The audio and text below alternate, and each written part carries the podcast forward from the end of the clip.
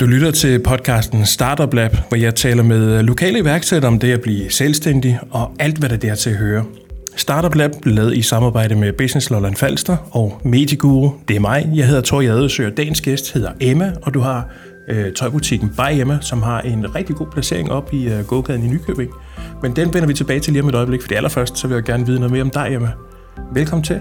Jo, tak. Hvem er Emma? Ja, hvem er jeg? Som sagt, øh, jeg hedder Emma, og er, jeg er jo mor først og fremmest, og har fået det her lille ekstra barn jo ved min butik. Og øh, jeg, øh, det var jo egentlig aldrig rigtig planen, at jeg skulle have en butik, faktisk. Så, øh, men her er jeg, og har en af byens flotteste butikker, hvis man spørger mig. Ja. øh, der var noget med, at du var kørende sælger til at starte med, mm. inden du blev selvstændig. Det er rigtigt. Hvordan skete det skifte? Jamen det skete egentlig, fordi vores øh, indkøber øh, blev sygemeldt. Så firmaet stod uden en indkøber øh, og spurgte om... Øh, jeg, jeg, jeg solgte jo tørklæder og tasker, altså accessories til butikker på hele Sjælland, øh, øh, Lolland Falster og Bornholm, øh, faktisk. Og øh, de spurgte jo så, om ikke jeg ville med på sådan en indkøbstur øh, og blive inspireret og være med til at, at finde de her varer, der skulle bruges til vores nye katalog.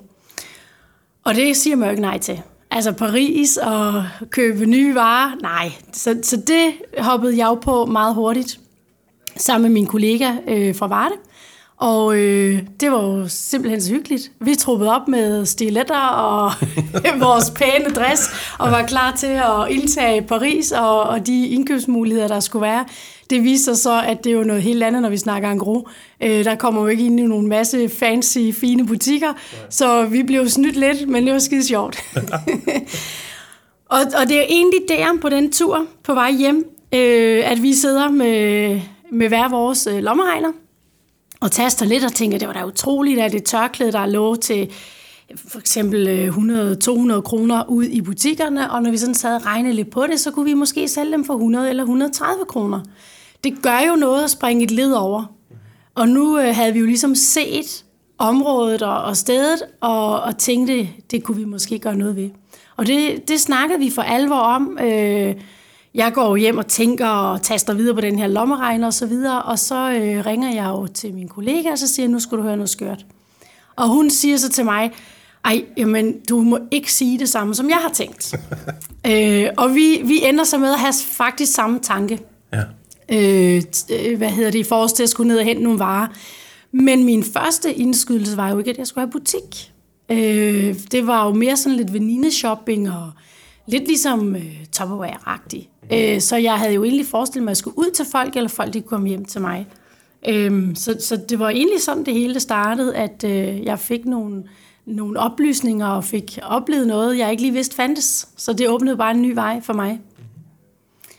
Så en masse venindeaftener, hvor, hvor de kom hjem, øh, eller du kom hjem til dem? Jeg tog hjem til dem, ja. ja. ja. Øh, jeg endte med at en tur i Føtex gjorde, at jeg lige pludselig stod med seks eller otte, jeg kan ikke engang huske, hvor mange kufferter jeg købte, ja. men jeg købte mange kufferter. Ja. Øh, og øh, de her kufferter, dem øh, begyndte jeg jo at samle kollektionerne i. Øh, så jeg matchede og mixede det hele, så der var sådan lidt en blanding øh, af huer og vanter og tørklæder. Og, jamen alt, alt inden for accessories, inden for hvad vi kvinder nu engang kan lide. Og så kom jeg jo hjem til de her folk, og det var jo i starten, var det jo mine veninder, der blev tvangsindlagt lidt til at, at lægge hus til, fordi man skal jo starte sted, ikke? Man kan jo ikke bare komme ud og sige, hey, det gør jeg. Øh, og så indtog jeg ellers deres spisebord og køkkenbord, og hvad der ellers var med de her ting, og så gik folk ellers bare shop amok i det her.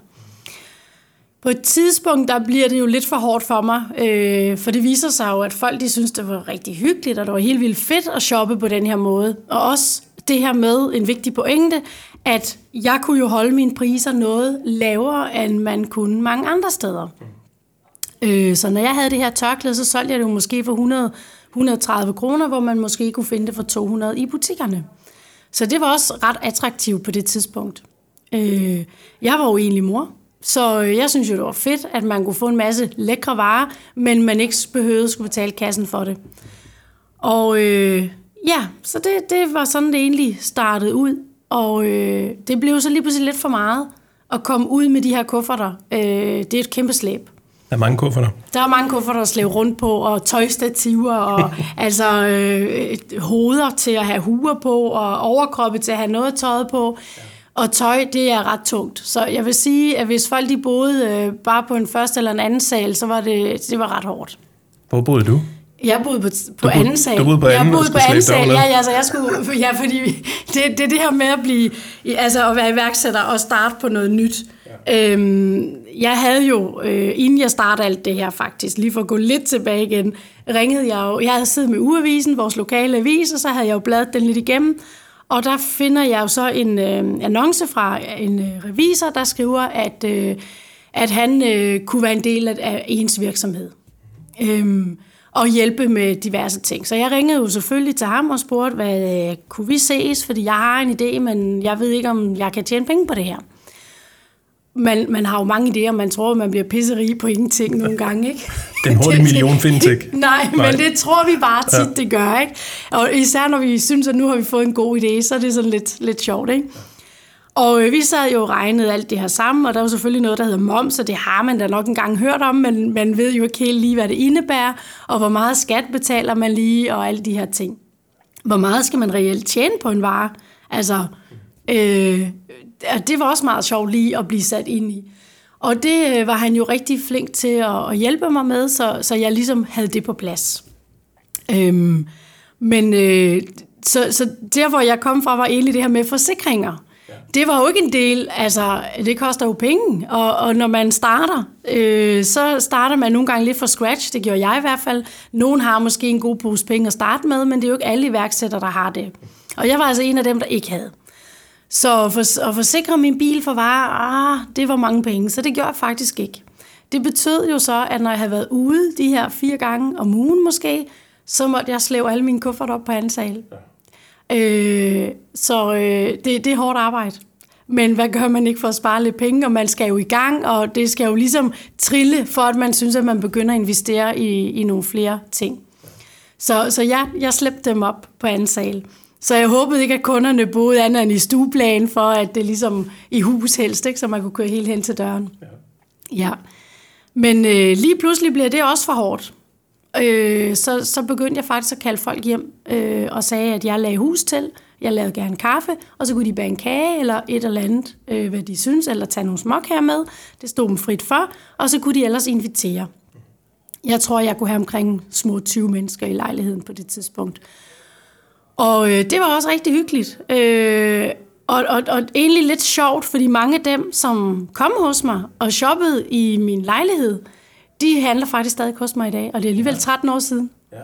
Og, og der er en gang imellem, det er jo ikke hverdag, men der er en gang imellem, så er der lige en kunde, der siger, ej, kan du huske, at, at, øh, at jeg var faktisk oppe i din lejlighed og handle første gang, eller kan du huske, at du kom ud og holdt det her? Øh, så, så det er jo lidt sjovt, øh, og egentlig at føle, at de har fulgt mig i så lang tid. Ikke? Så det er også en kado. Så tænker man, at man har gjort et eller andet rigtigt. Ikke? Ja. Så, øh, så ja, det, det var faktisk sådan, det startede. Øh, helt i det små, hvor jeg simpelthen stille og roligt har vokset mig opad. Mm. Mm. Men der er så et skridt til, fordi øh, du er så gået fra at have tingene hjemme til at have butik. Ja, der har været nogle trin imellem. Da lejligheden et eller andet sted ikke kunne rumme, jo det kunne de godt, lejligheden kunne sagtens rumme de her mennesker. Jeg havde, jeg havde også bare to drenge som enlig mor, ikke? Øhm, og de synes jo selvfølgelig, det var skide hyggeligt, fordi hvornår kommer damerne, mor? Jamen, når I er på vej i seng, ja. så kommer de. Øh, så når de blev puttet, de var ikke så gamle, de blev puttet der ved 19-tiden, og så passede det med, at der begyndte folk at dumpe ind. Og de, havde, de synes, det var skide hyggeligt, og der var en tryghed ved, at der var faktisk en sum, og der var liv i huset, og de lå egentlig bare på deres værelser. Men på et eller andet givet tidspunkt, så tænker jeg, ah, det, det blev også for meget, fordi det var mange aftener om ugen, at vi faktisk havde et hold damer inde ikke, til at handle. Og øh, så da min underbo flyttede, øh, som boede i stueplan, så fik jeg faktisk lov til at lege øh, den her lejlighed øh, på 30 kvadratmeter, og valgte egentlig at lave et showroom. Og øh, men det gjorde faktisk et, et nyt hak i, i, øh, i kapitlet i forhold til, hvordan jeg ville drive min virksomhed. Fordi det her med, at folk synes, det har været hyggeligt at sidde i min stue i sofaen. Altså nogle de hæver jo hækletøjet frem og strikketøjet og så videre. Det, det blev sådan lidt hyggeklub af noget. Og det blev egentlig, det forsvandt jo, da jeg så flyttede lokal, altså lokationen nedenunder. Ja.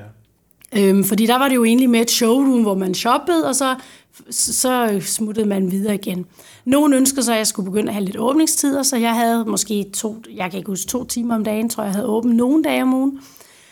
Men at hive omsætningen hjem på samme niveau, som jeg havde, da de kom hjem og shoppede, den steg, eller den faldt faktisk. Ja. Øh, så der måtte jo tænkes nyt. Så jeg endte med at øh, ja, researche lidt, hvad jeg kunne gøre, og endte faktisk med at komme til rigtig mange af de her store messer i København. I Øksnehallen og Bella og øh, ja, alle de her store messer, også øh, hvad hedder det, på Jyllandssiden. Øh, altså, jeg har jo været rigtig, rigtig mange outlet-messer, øh, fordi mine priser matchede jo egentlig outlet-priser, men mine varer var jo nye. Ja. Øh, og fra nye kollektioner, så jeg var jo hele tiden med, da pels var inde, så var det det, jeg havde. Jamen, var det øh, poncho, slag, eller hvad, øh, er det hue, så var det det, jeg havde med. Øh, så jeg var jo meget øh, tidssvarende øh, i de varer, jeg havde med. Øhm, men det blev også hårdt jo med tiden, fordi så er man jo afsted næsten hver weekend. Øh, og der er jo nogle ting, man må, man må ofre, når man starter som selvstændig, fordi der er jo ikke noget af det, der kommer af sig selv. Øh, men så længe man kan lide det, så, så følger man bare det flow, der nu engang er, der følger med det. Ikke? Så gik der jo lige nogle, et par år med det, og havde jo stadigvæk åben min, min lille butik. Det var jo hårdt at pakke den helt ned, eller mit lille showroom. Det pakkede jeg jo ned til weekenden, og så skulle jeg lige sørge for, at det stod der igen, fordi tirsdag mellem øh, 11 og 13, eller sådan noget lignende, der havde jeg jo så åben for, for folk øh, fra, fra Nykøbing by igen. Så, så der var hårdt arbejde i at slæve det her frem og tilbage. Og øh, nu kan jeg ikke huske, hvordan det var, men lige pludselig så finder jeg ud af, at der er et lille bitte lokale, der faktisk ligger i, i vores øh, i Langgade, som egentlig er, det er jo ikke gågade, men man ligger jo i, i bymidten også, kan man sige.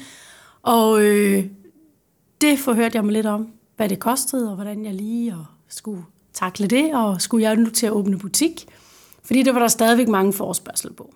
Så det valgte jeg faktisk at gøre, og åbnede, øh, jeg kan ikke engang huske hvornår, det er nogle år tilbage. Man kan jo ikke huske alle de datoer. så, så der åbnede jeg egentlig butik og havde åben hver dag og holdt mig til at have butikken åben der. Og kunne egentlig klare det selv øh, ved at have en enkelt lukkedag om ugen. Jeg havde lukket om mandagen og var ellers på arbejde tirsdag til, til lørdag. Og øh, der lå jeg faktisk i, i nogle år og hyggede mig lidt øh, i, i den lille butik der. Den var jo ikke ret stor, øh, det var den ikke. Men samtidig med, at jeg, jeg stadigvæk vokser lidt, og jeg, jeg tager jo stadig de her ture øh, igen for at spare penge, så vælger jeg jo faktisk at tage min, min lille varebil, og så kører jeg jo selv til Paris og henter min varer, og øh, kører hjem igen. Ja.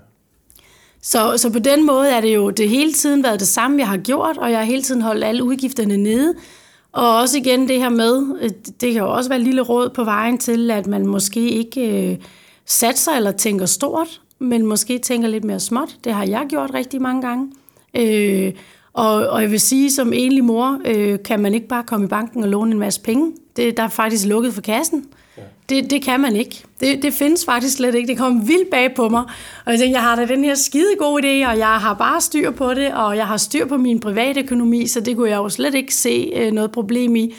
Men øh, det var simpelthen for stor en satsning at tage, for hvor skulle de hente pengene hen, hvis det gik galt? Så jeg har jo langsomt kravlet mig op på den her stige, øh, for ligesom at ende, hvor jeg er i dag. Øh, da der så var gået nogle år, og jeg godt kunne mærke, at der godt måtte ske mere med omsætning, og der egentlig godt måtte ske lidt mere for mig og min butik, øh, så kom der jo et lokale ledet i gågaden, og så flyttede jeg simpelthen i gågaden. Mm. Og lå det år. Jeg fik min første ansat, ja. fordi at da jeg lå i Langgade, der, der klarede jeg det faktisk selv. Så det er kun inden for de sidste fem år, jeg har haft en ansat. Og de, de øh, fire år har hun været deltidsansat, og først lige blevet en fuldtidsansat øh, nu her. Ja. Så det er også nogle små skridt, der hele tiden er, er taget. Øh, og nu er jeg jo så i en, en ny butik igen, ja. så der har været mange steps undervejs, øh, og har vokset, altså jeg har simpelthen vokset med opgaven, kan man sige. Ikke? Øh, så nu har vi fået en lidt større butik, og, og Lotte er kommet på fuldtid. Så, øh, så der er sket lidt gennem de senere år. Er det stadig kun jer to? Og der er stadigvæk kun os to og en, og en ung pige, der hjælper os, ja. Hvad har været det, det sværeste for dig i den her rejse med at blive selvstændig? Mm, det sværeste, det ved jeg ikke. Jeg tror ikke, det, det tror jeg da egentlig ikke lige, jeg har tænkt så meget over. Øh, altså udfordringen måske mere. Øh, udfordringen har været økonomi, ja. uden tvivl. Øh, netop fordi jeg ikke kunne få hjælp og måtte selv øh, skrabe det sammen. Ikke? Øh, så, så det har været en meget stor udfordring for mig. Øh, og det tror jeg egentlig, det er det. Og hvordan åbner du så, fordi du var inde på, at man ikke bare lige kan få øh, hvad hedder det, lån til at kunne åbne sin egen butik. Så der er du været nødt til at tage det og sige, så lægger jeg lidt ja. til side. Og... Ja, altså jeg er egentlig bare... Øh, jeg har ikke lagt til side decideret. Jeg tror bare, at virksomheden er vokset stille og roligt. Og så er jeg øh, utrolig... Altså en udfordring kan også være at styre øh, sin økonomi. Og ikke øh, gå alt for, altså tænke for stort. Øh, jeg har aldrig nogensinde øh, brugt en masse penge på noget, jeg synes var unødvendigt, for eksempel. Øh, så, så jeg har jo hele tiden, jeg har ikke investeret i store ting, men jeg har handlet, og så har jeg jo solgt mine varer, så der hele tiden har været den her plus øh, på kontoen. Og det er egentlig den, der har fået mig til at vokse og kunne tage de her step hen ad vejen. Ikke? Så, øh, så, så det har været en, en stor udfordring at skulle lære at, at takle det faktisk. Men ikke værre end, at man sagtens kan jo, hvis viljen er der. det, det er jo det. Ja. Hvad for nogle egenskaber skal man have for at være en, en god iværksætter, en god selvstændig? Altså inden for min branche vil det jo, er det nok meget godt, at man også kan sælge. Ikke? Øh, og sælge sin person, altså sin personlighed, at man ligesom har det med sig i hvert fald, og meget åben menneske. Øh, jeg tror, som selvstændig kræver det jo egentlig ikke, og jeg ved det ikke vel, men jeg tænker vilje øh, stedighed måske. Ja. Øh, og så det her, altså bare det her, det er noget, man vil, og det er noget, man kan arbejde ud fra.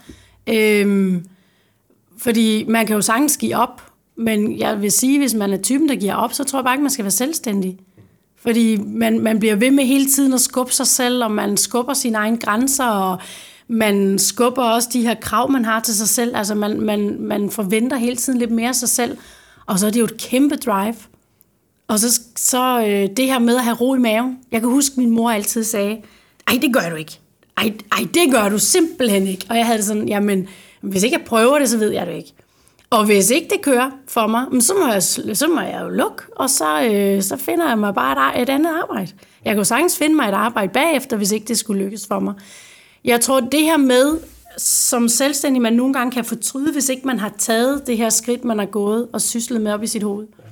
Og hvis ikke man har prøvet det af, så ved du ikke, om det virker. Men er viljen og styrken til det, så tror jeg faktisk sagtens, man kan.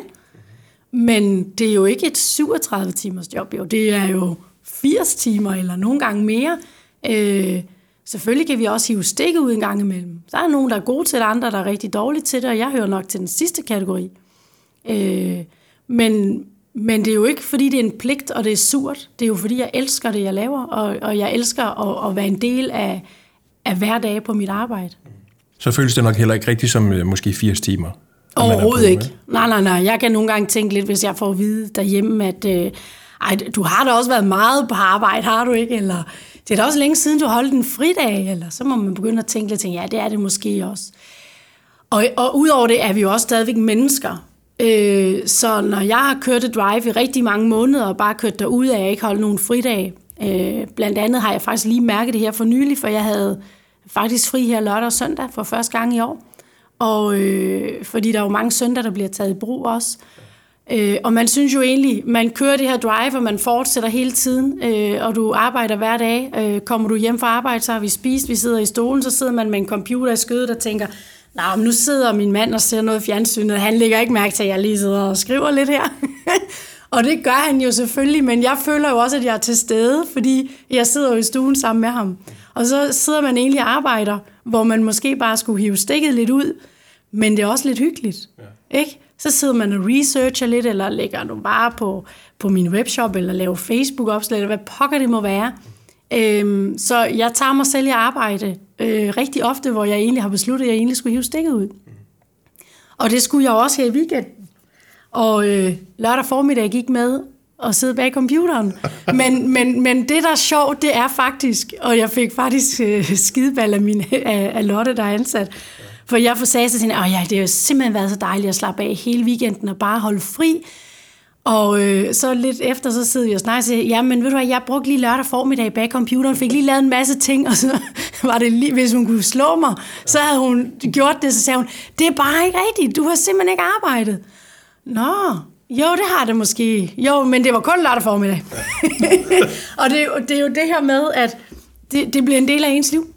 Så man tænker ikke over, om man arbejder, fordi du sidder faktisk og laver noget, du sidder og hygger dig med. Og det kan jo være farligt, men det kan også være hyggeligt. Så det er sådan lidt begge veje, ikke? Så, øh, så ja, det her med at skal hive stik ud, det skal vi huske. Jeg tror bare tit, man glemmer det, når man laver noget, man godt kan lide. Mm. Og det giver jo pote, hver gang du laver noget.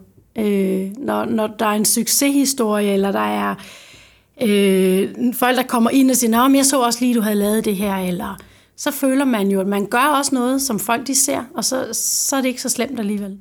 Hvad har taget dig længst tid at blive god til? Uha. Meget øm punkt, min webshop. Ja. Ja.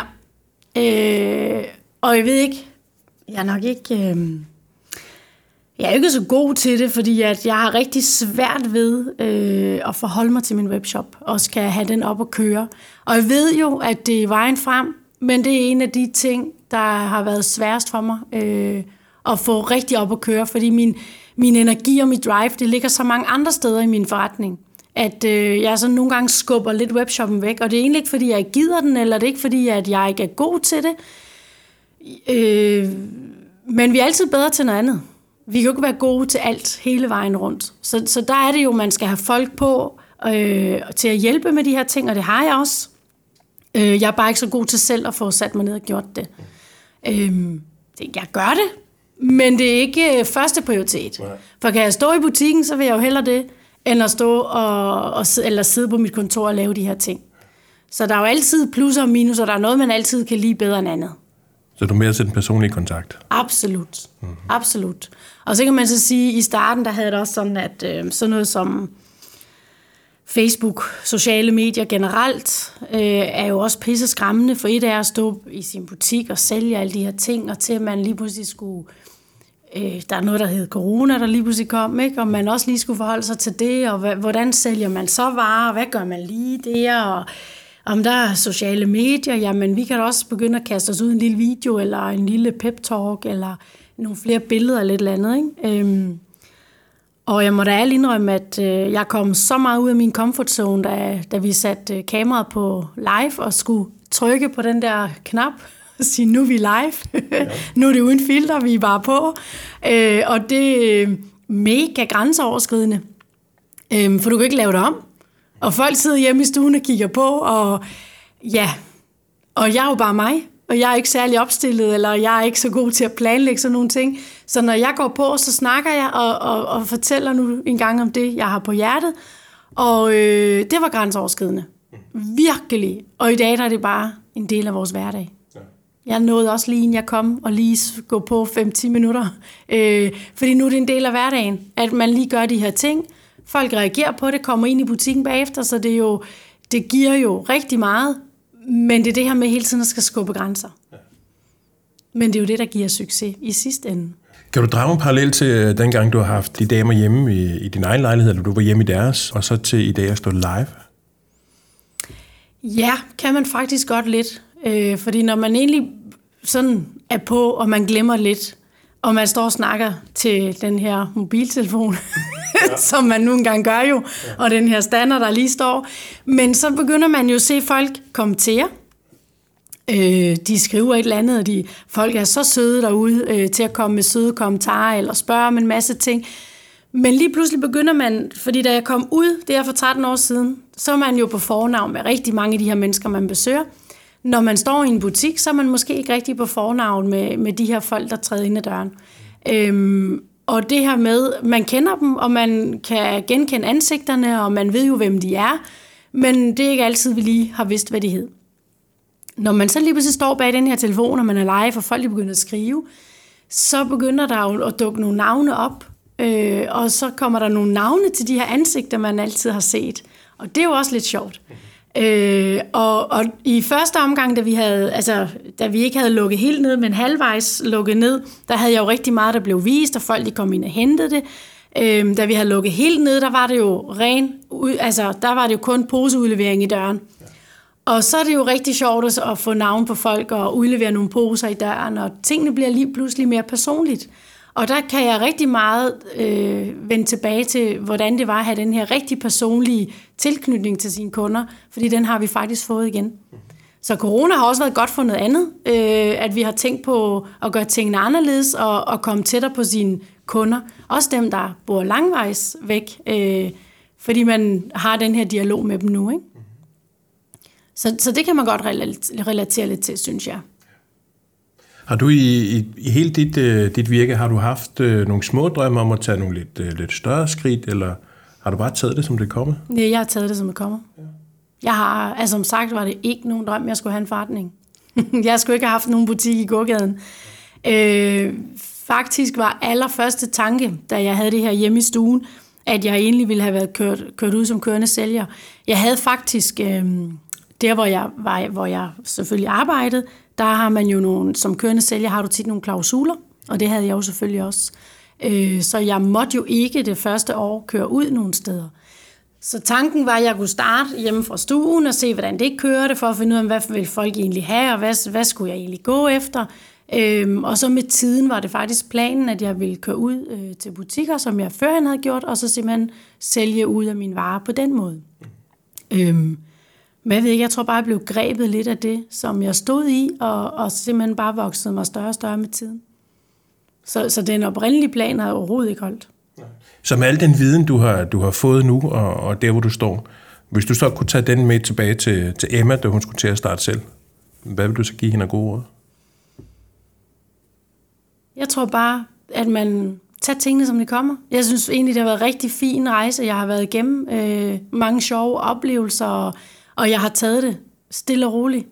Øhm, måske networking kunne måske være. Øh, jeg er blevet bedre til at netværke øh, blandt nogle af dem, der gør det samme, som jeg gør. Jeg er jo ikke den eneste butik, øh, der gør det her på den her måde, hvor jeg importerer øh, selv. Det er der jo rigtig mange, øh, der gør. Det var der ikke i starten. Der var der jo ganske få, der gjorde det. Øh, nu kan jeg jo se, der, der dukker flere og flere op, øh, som gør det samme som mig. Og øh, der tror jeg, at networking måske havde været en rigtig god ting. Øh, det var helt tilfældigt, og jeg kan ikke huske, øh, hvor mange år tilbage det er. Men det er ikke så forfærdeligt mange år siden. Måske i, i 18, øh, hvor jeg fløj en del, i stedet for at køre, for jeg tænkte, ah, nu vil jeg egentlig gerne begynde at flyve lidt, ja. fordi det er en lang tur at køre til Paris. Og så i, i, den, i det år, hvor jeg fløj, hver gang jeg skulle afsted, så møder man jo nogen, og flyveren tænker, nå, hende der har jeg set på Facebook, eller... Fordi man begynder at genkende nogle af de her firmaer, og det er jo lidt skægt. Øhm, og øh, vi sad faktisk, øh, jeg tror det var da Lotte og jeg var afsted sammen, øh, og så sidder der øh, i rækken bag os, og ved siden af os, der sidder der også nogen fra et andet firma, vi også havde set lidt om på, på Facebook, og øh, vi faldt simpelthen i snak sammen, og havde en sindssygt god snak. Øhm, og det her med at få at vide, jamen, har du ikke været der, eller du kan da også overnatte der, eller det, det, det, det var faktisk måske noget, jeg godt kunne have savnet. Øhm, fordi da jeg startede tidens morgen, da mig og min kollega, vi kørte til Frankrig, det skal jo siges, vi havde jo ikke taget et visitkort, vi havde ingen idé om, hvor vi havde været henne. Øhm, så, så vi havde ikke nogen aftaler med nogen. Så da vi beslutter os for at køre i en lille bil, øh, til Frankrig og, og sige, nu, nu skal vi se, om vi kan handle lidt og se, om vi kan afsætte det. Efter vi havde opsagt vores, vores job selvfølgelig, øh, fordi vi skulle ikke bryde nogle klausuler. Øh, der, det er ligesom bare at stikke en finger i vejret og sige, hvor, øh, hvad vej kører vi? Så vi kørte og sådan prøvede at mindes, at vi havde kørt her, og der er i hvert fald altså det der skilt der, eller det var i hvert fald den her vej, vi kørte, og, og øh, da vi så havde kørt lidt rundt, med låste døre, fordi vi var jo ved at skide i bukserne og skræk, at øh, ej nej, det var der hotellet lå. Om jeg kan godt huske den her rundkørsel, at vi skal, vi skal ned ad den her vej, og der var vi jo to om at gøre det samme, og det var selvfølgelig rigtig hyggeligt. Men, men der er ligesom også en bremseklods i, i forhold til Varde og Nykøbing Falster. Vi, vi boede jo langt væk fra hinanden. Så det var jo egentlig kun den første tur, vi tog sammen og fandt det hotel, hvor vi havde været. Selvfølgelig sørgede vi for at samle lidt visitkort sammen, så vi vidste, hvor vi skulle hen næste gang. Men noget networking der havde jo faktisk været på sin plads. Øh, det havde nok været smart at gøre. I dag er der jo rigtig mange, der, der gør det samme som os. Så, så det vil jeg måske anbefale. Måske finde nogen at arbejde lidt sammen med, øh, i forhold til, hvor skal man hen, og hvad skal man lige gøre. Ikke? Men mange holder kortene meget tæt til kroppen, øh, netop fordi, at man har jo ikke lyst til, at hver anden butik skal importere selv. Mm. Der skal jo også stadig være danske firmaer, der skal kunne klare sig også. Ikke? Ja. Så, øh, så på den måde, networking nok en rigtig god ting. Mm. Mm. Fordi selvom du siger, at der er nogen, der har kortene til honden, så er der jo stadig masser af gode råd og hjælp og vejledning, man kan hente. Selvom at det måske er, er konkurrenter. Ja, ja, absolut. Øh, jeg vil da også sige, øh, der er der også nogen, der har skrevet til mig, øh, som måske kommer fra Jylland, eller, og har spurgt, øh, jamen, vi har set øh, sådan og sådan, og hvad gør du lige? Og, øh, og dem, jeg ved, der er i gang, og som gør det i forvejen, øh, så synes man jo heller ikke, man forærer dem alting øh, ved at sige, at man tager på det her hotel, fordi det er et godt sted at bo. Øh, det er jo ikke... Øh, når man kommer øh, til et fremmed land, ved du heller ikke, hvilken områder der er skidt, og hvilken der er godt. Øh, og der er det jo selvfølgelig meget rart. Øh, jeg kan huske de første par gange, jeg overnattede et sted. Det var et rigtig skidt sted, hvor der var indbrud i biler, og, og der har man jo ikke lyst til at være. Øh, og så er man jo nødt til at finde et andet sted, og hvis ikke man har noget networking, hvor man kan snakke om de her ting, så, øh, så skal man jo afprøve mange ting af, for at man føler sig tryg øh, ved at tage afsted. Ikke? Så, så, så det kunne jeg godt have savnet lidt. Men som sagt var der jo ikke ret mange, der gjorde det, jeg gjorde. Så, så det var jo nok ikke rigtigt at finde på det tidspunkt. Øh, så, så ja. Uh, er der stadig noget af det gamle, du holder fast i? Der, der er ikke mere, hvor du tager ud. Det er kun butikken. Der er ikke øh, nogen messer mere. Jeg har, øh, jeg har faktisk bibeholdt nogle ting. Jeg, jeg er egentlig som udgangspunkt kun butikken, fordi det, det fylder meget, og det, der er rigtig meget arbejde i det. At skulle pakke butikken ned, det er et ret stort arbejde. Øhm, eller i hvert fald del, dele af den. Ikke?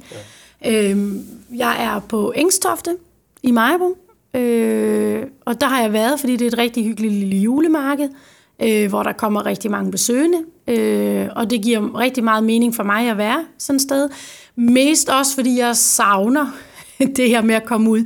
Jeg har jo været på livsstilsmesser, øh, Valdemar Slot, Gavnø Slot, øh, Altså, jeg, jeg har jo været ude på rigtig mange øh, slotte, herregårde og ja, messer øh, i det hele taget. Så jeg kan godt savne en gang imellem at skal ud. Så har jeg et enkelt sted også, jeg besøger. Nu har der jo ikke været noget på grund af corona, men øh, Søndersøhjemmet i Majbo, øh, der besøger jeg beboerne en gang om, om året. Og øh, så de kan få nye handsker, eller hue, eller tasker, eller tørklæder, eller hvad det må være. Øhm, så, så det er egentlig det, jeg tager ud til. Og skulle der dukke et eller andet spændende op, så er jeg ikke den, der siger nej, for jeg, jeg synes også, det giver øhm, et, et, et bræk i min hverdag. Altså det giver lige et eller andet i hverdagen, at man lige kommer lidt ud. Og der er også mange, der siger til mig, Ej, hvorfor, altså jeg fatter ikke, du gider køre til Paris. Altså, jeg fatter ikke, du gider tage afsted. Men det her med, at du har en dagligdag, og jeg er jo sådan en, der har lidt krudt i numsen. Øhm, så det her med at møde på arbejde, det er jo pisse fedt, og jeg elsker mit arbejde, men at lige kan tage det her break og sige, nu tager jeg til Paris, nu tager jeg til Italien, nu øh, tager jeg lige ud og handler, eller nu tager jeg lige på en messe. Øh, det synes jeg bare er, er sindssygt spændende. Øh, så det gør jeg jo rigtig gerne.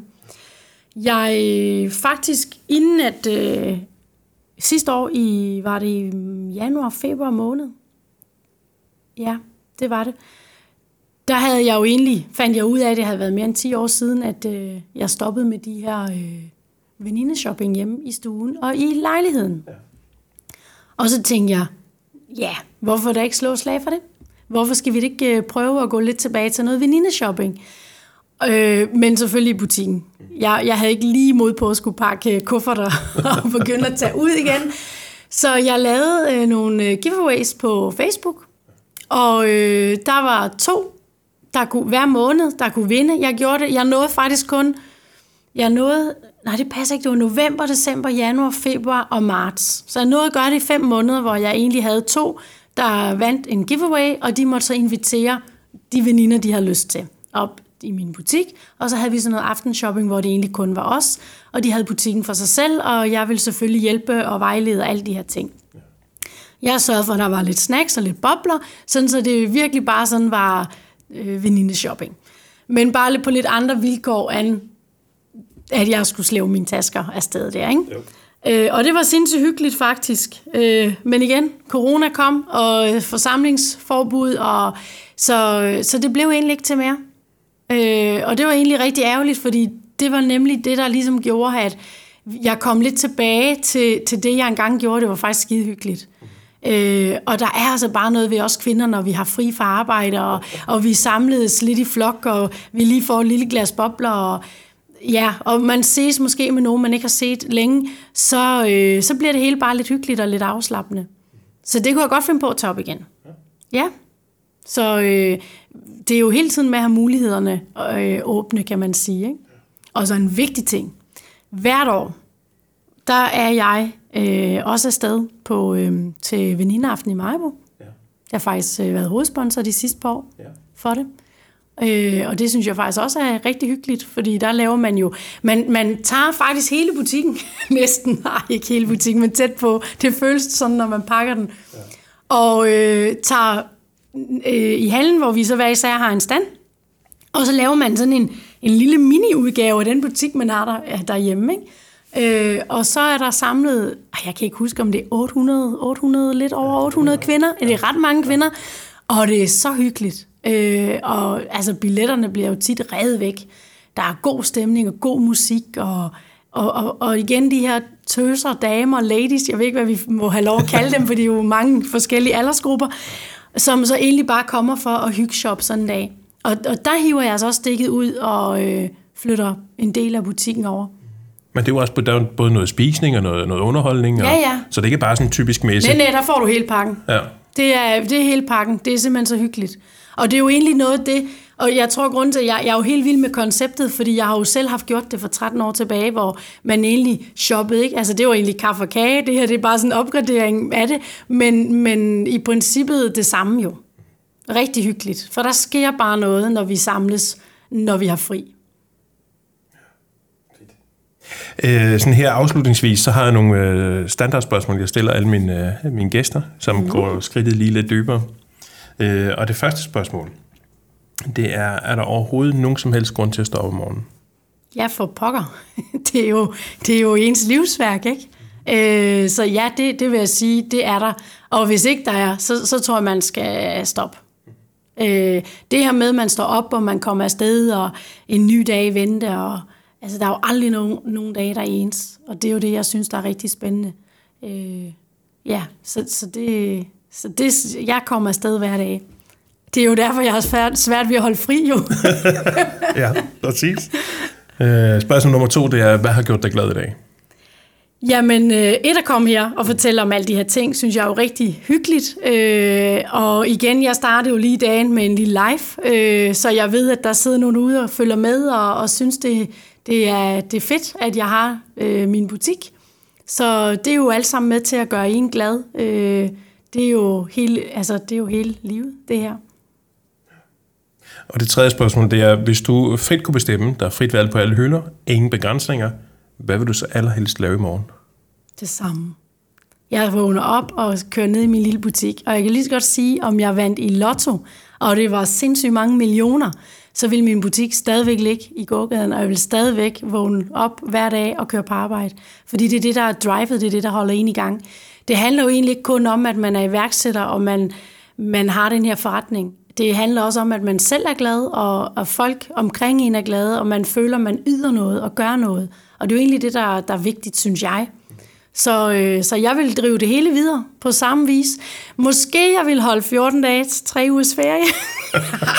Ej, spøg til side. Det gør jeg jo også jo indimellem, ikke? Men, men, men ja, jeg vil nok hive stik ud til at på ferie. Øh, et eller andet eksotisk sted hen. Men 100, jeg vil stadigvæk øh, tage ned i min lille butik. Hvordan ferie? Er din computer så med, eller telefonen på lydløs? Eller? Ej, altså faktisk, nej. Jo, ej, det, det ved jeg ikke. Ej, det lyder også dumt. Men jeg har ikke nogen computer med.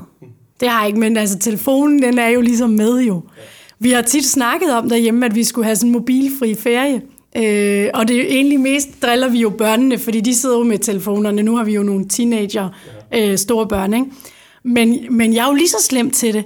Og det er jo egentlig ikke fordi, at øh, jeg er jo også på Facebook, men jeg sidder jo på min firmaprofil, ikke? og så sidder man lige, og laver lige et opslag. Ej, jeg kan da også lige svare den her kunde. Så vi, det er lidt skægt. Når vi er sydpå, så prøver jeg at lægge det så meget væk, som jeg kan. Det er ikke, fordi jeg ikke stoler på mine piger i butikken overhovedet. Øh, og det ved de også godt. Jeg, jeg kan bare rigtig godt lide at være med os. Jeg synes, det er lidt hyggeligt, og så svarer jeg også kunderne. Øh, fordi jo hurtigere de får svar, jo gladere bliver de. Så, så det er jo ikke fordi, øh, det er en arbejdsskade. Det er det der.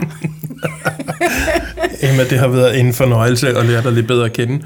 Tusind tak, fordi du tog dig tid til at kigge forbi. Øh, sådan lige her afslutningsvis. Mm. Øh, er der noget i pipeline? Hvad, hvad sker der med, med Bayema inden for den nærmeste fremtid? Altså, øh, jeg skal tage mig sammen med den her webshop, øh, bayema.dk i øvrigt. Vigtig lille detalje. Øh, og det, den, øh, den skal der arbejdes mere på. Øh, i, altså sideløbende med selvfølgelig butikken og, øh, og vores Facebook-side, på de, altså generelt de sociale medier. Så øh, webshoppen skal have en ret stor prioritering fremadrettet. Så den skal jeg finde tid til. Ja. Mm. Og hvis man gerne vil komme ind og besøge dig i butikken, hvor ligger den så henne? Så ligger den lige i hjertet af Nykøbing Falster, oppe i gågaden. Øh, så øh, I er mere end velkommen. Tusind tak, fordi du kiggede forbi. Jamen selv tak.